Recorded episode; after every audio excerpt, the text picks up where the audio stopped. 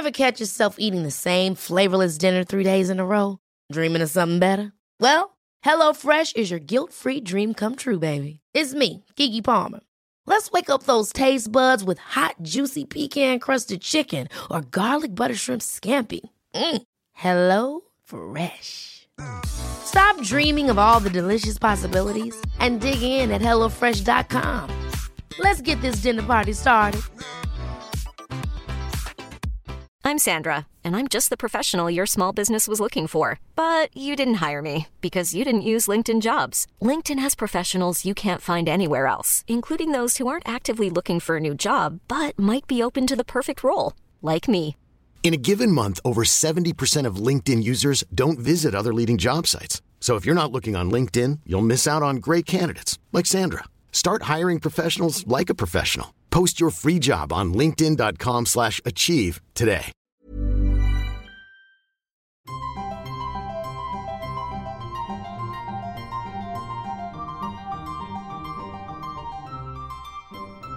Welcome to Smarty Pants, the podcast of the American Scholar magazine.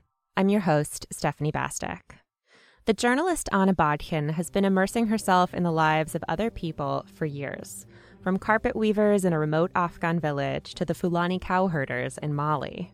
These are people and places that are often ignored or forgotten, especially by those of us living in the global north. But no matter how little attention we pay to these places, our lives are hopelessly entwined, connected by the actions of our governments, our corporations, and really ourselves, even if we don't choose to see it. That connection is especially strong in Joal, an artisanal fishing port in Senegal, where fishermen go out every day in beautiful, brightly colored pirogues to fish by hand, not machine. And these fishermen are facing the consequences of an ocean decimated by climate change and overfishing. They're the subject of Anna Badkhen's new book, Fisherman's Blues A West African Community at Sea. She joins us to talk about what it was like to immerse herself in a life so different from her previous landlocked one. Thanks for being here, Anna. Thank you very much for having me. So, um, first of all, the question that comes to mind is why go out to sea when all of your adventures so far have been on land? Well, let's start from what I do. I, I write about other ways of looking at the world with the idea that my stories will help bring the world to some kind of um, accountability. So I take issue with the word adventures. Um, I do not I'm not an adventurer, I'm a storyteller, and I work alongside people. Also, I grew up in the Soviet Union, so I grew up behind the Iron Curtain, and I was a war correspondent for 15 years. So, boundaries are a very significant subject throughout my working life. You know, I've been a writer for 22 years, and throughout my life in general, uh, I'm 42. Uh, most of my life I've spent crossing different kinds of borders and adjusting my own boundaries. So, I was curious about what it is like to work and live traversing the utmost boundary, or what I thought was the utmost boundary, the boundary between the solid, the terra firma, and the unfathomable, the ineffable, the ocean. And I wanted to learn from people who have generationally been traversing that boundary on a daily basis. So I, I went to work with fishermen who go out every day and whose fathers and grandfathers had gone out every day, hoping to learn something about living on a boundary, living in that ecotone. So, I mean, there are a lot of boundaries between land and sea out there to choose from of all the ports in all the shores. Why Joal in Senegal? Mm-hmm. Well, first of all, I had just um, my previous book called um, Walking with Abel, I, I spent a year herding cattle with nomadic Fulani cowboys in Mali, which is a, a neighbor country of Senegal in West Africa as well, in the Sahel. So I was interested in learning more about the region. I also was interested in working in the waters that are being very rapidly decimated in the name of the avarice of the global north, decimated both by overfishing and by climate change. Joal is the largest artisanal fishing port in Senegal, Um, 2,100 pirogues are flagged to Joal. It also has very a very significant place in the history of the world and the Western civilization in that it is one of the first ports where Portuguese slave traders landed, and this is before Columbus. And in fact, Joal does bear the scars and the mnemonics of, of, of that slave trade. I saw tuna fruit, prickly pear, along the coast in Joal, and prickly pear is native to the Americas. So this is something that came when ships would come to pick up a new shipment of people. You know, I think so much about our connectedness as humans in the world, and, and that's a very palpable reminder of how we're connected. So that also is why Joal. Mm-hmm. There have been so many changes in Senegal over the centuries, in, including the slave trade. Can you talk about how climate change and overfishing have affected Joal in particular? Joal began um, probably 900 or 800 years ago as a a non-fishing village actually was a farming village cereal farm, farming village and it was a fairly small village um, maybe 5000 inhabitants um, in the 60s 1960s with one fisherman one, one, commercial one commercial fisherman. Uh, and he was extremely successful. And i spoke to his descendants and his grandson says you know back then owning a boat was like owning a brick of gold. Like it, you know you were rolling in it. Rolling in it also because fish were, were, were plentiful in the sea. Then um, simultaneously two things happened. One um, there was a, a tremendous drought in the sahel that hit very hard the hinterlands, forcing a lot of farmers to go west to the seashore and try their luck at sea. At the same time, people in the West discovered that fish is good for you. Hmm. And so there was this spike in the demand for fish. Another interesting thing about Joal, Joal lies about 90 miles south of Dakar, the capital of Senegal, and the westernmost point of West Africa. It also is a division point between two currents, and the current south of Dakar makes the ocean very placid and easy to fish in. And the current north of Dakar is very stormy. They call it man's sea, a sea that only a real man can, you know, can stomach. So you had this exodus of farmers who were coming to the shore from eastern Senegal to try their luck at sea. And you simultaneously had this influx of fishermen from the north who had traditionally been fishing in this stormy sea, but the demand for fish was so high and it was so much easier to fish in Joal. So, fast forward to 2015, Joal is a port of 47,000 people.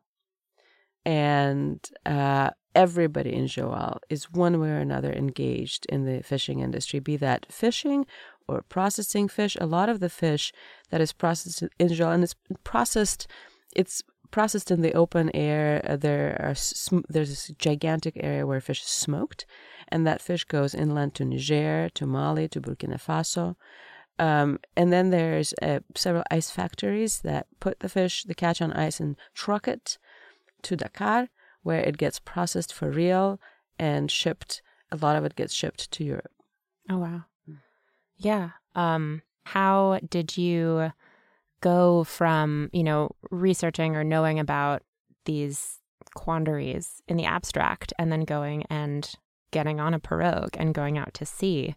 Well, I showed up in Joal and came to one of those gazebos where fishermen hang out and hung out with fishermen until one of them said, 6.30 in the morning, tomorrow, show up.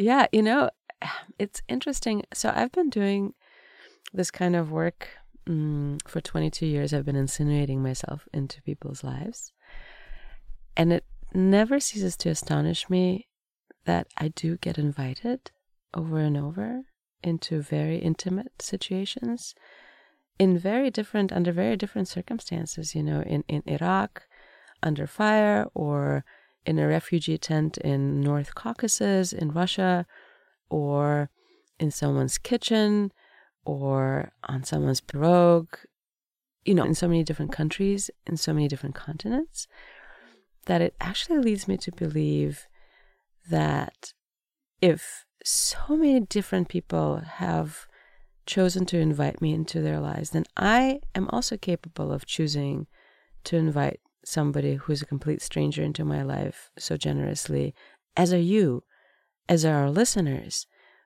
which means that we have this capacity to be extremely human to one another, which gives me such tremendous hope. But I have no answer. I don't know why.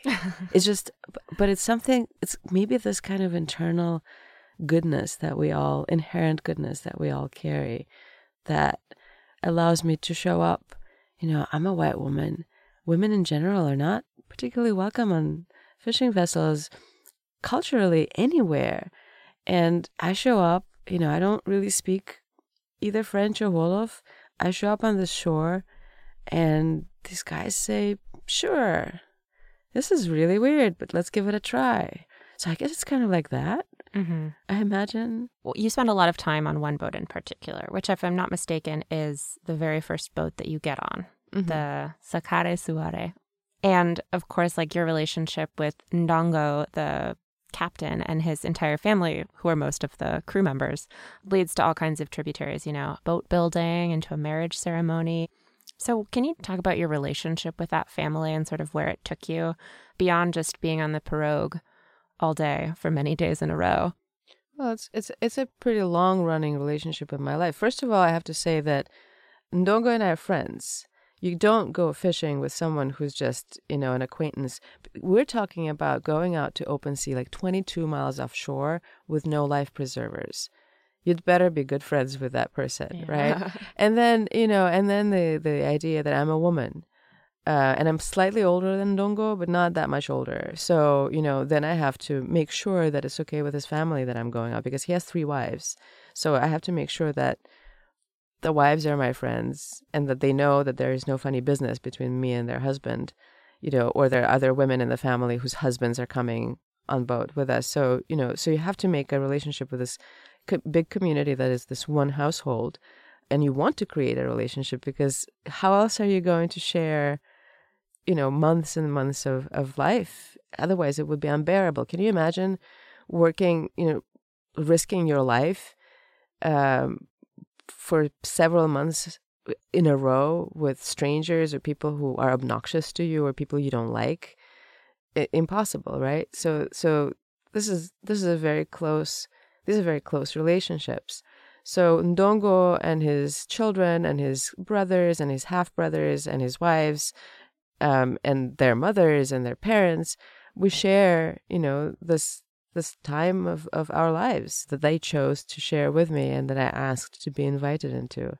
So let's talk about how you spent your time. What's a what's a day at sea like? Well, a day at sea means you show up before dawn break at the tide line. Your boat most likely is anchored just off the shore, so somebody wades out, usually the youngest member of the crew, usually a kid of about, you know, 11 or 12 years old, wades out, drags the boat closer to shore. Everybody takes off their flip flops, wades aboard.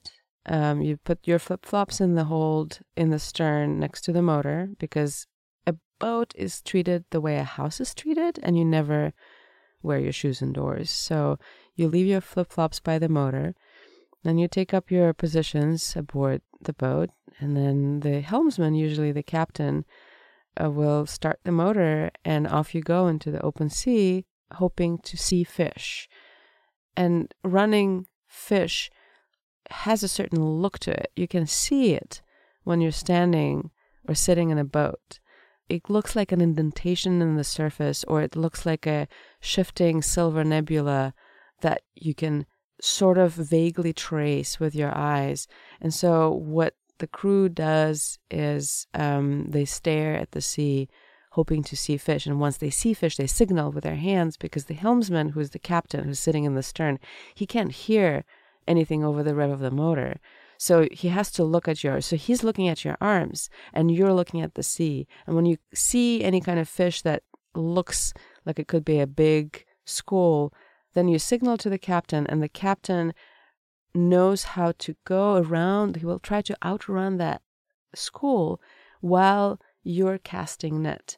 So you're basically encircling the school of fish with your net, hoping that it gets caught. And it's pretty labor intensive work, especially there are several different kinds of net. And you, if you're using a purse seine net, which means there is a very thick line running at the bottom of this net that can be two miles long.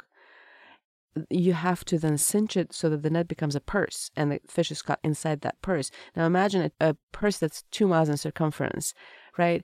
And the weight of that waterlogged line that's three or four inches thick against its own weight, against the pull of the sea, against the tide, the current. I have witnessed crews of 20 men sweat boats full of sweat just because of how hard that work is. So it's extremely hard. And then you rest a little bit, you hydrate, and then you start hauling that net. And if you're lucky, or if you're really fast, then you have caught a good school of fish.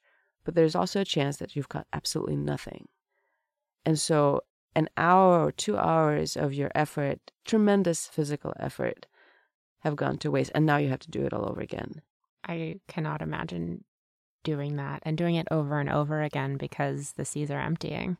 Yeah. It sounds heartbreaking. Um, and it makes me wonder, given how much the seas have been depleted for the past several decades, um, are more men leaving the trade, or is it the same number of fishermen, more fishermen just going out to sea for longer and getting less catch? Well, here's the catch. There's a beautiful poet named Ishion Hutchinson who talks about post post colonial world. So we live in a post post colonial world. We should not fool ourselves. This is not a post colonial world because Senegal remains a very colonial country. Education in Senegal is in French.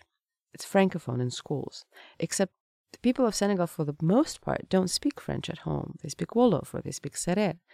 So when you send your son to school, um, and school is mandatory for all small kids, right? You send your son to school, and then around fifth or sixth grade, schoolwork, homework begins to be complicated. And he brings that homework home, but you can't help him because you don't really understand the French. And that's when you go, well, maybe, you know, he's going to fail. Maybe he can come aboard with me instead. This is what I did when I was a kid. So let's just do this.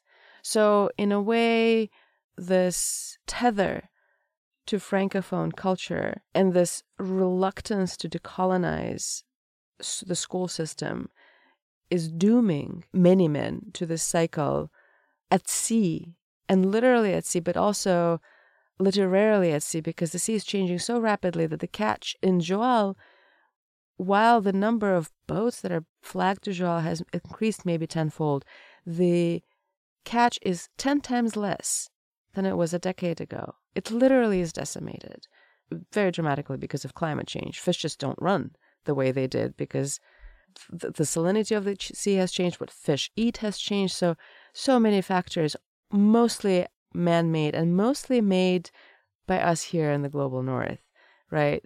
And climate change is not a conversation that is as shrouded in mythology and superstition as it is in the global north. There is no doubt in anybody's mind in sub Saharan Africa that climate change is very real and conversation about climate change is very real among fishermen or farmers in West Africa, in Senegal.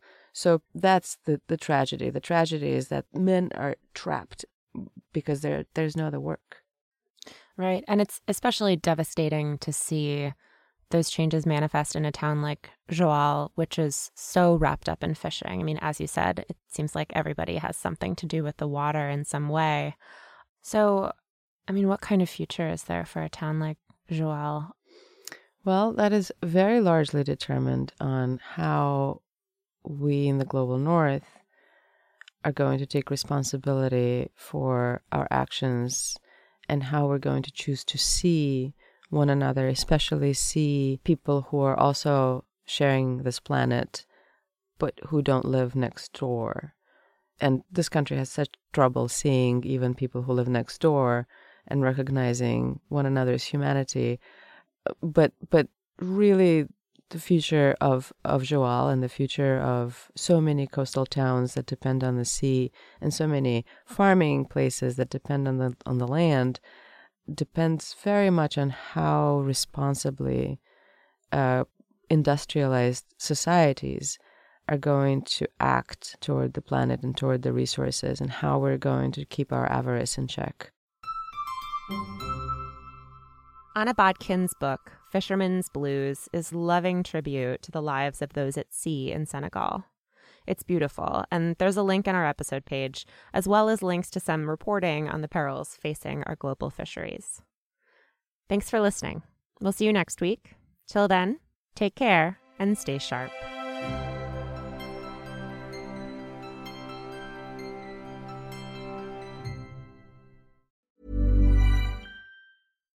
Hi, I'm Daniel, founder of Pretty Litter. Cats and cat owners deserve better than any old fashioned litter. That's why I teamed up with scientists and veterinarians to create Pretty Litter. Its innovative crystal formula has superior odor control and weighs up to 80% less than clay litter. Pretty Litter even monitors health by changing colors to help detect early signs of potential illness. It's the world's smartest kitty litter.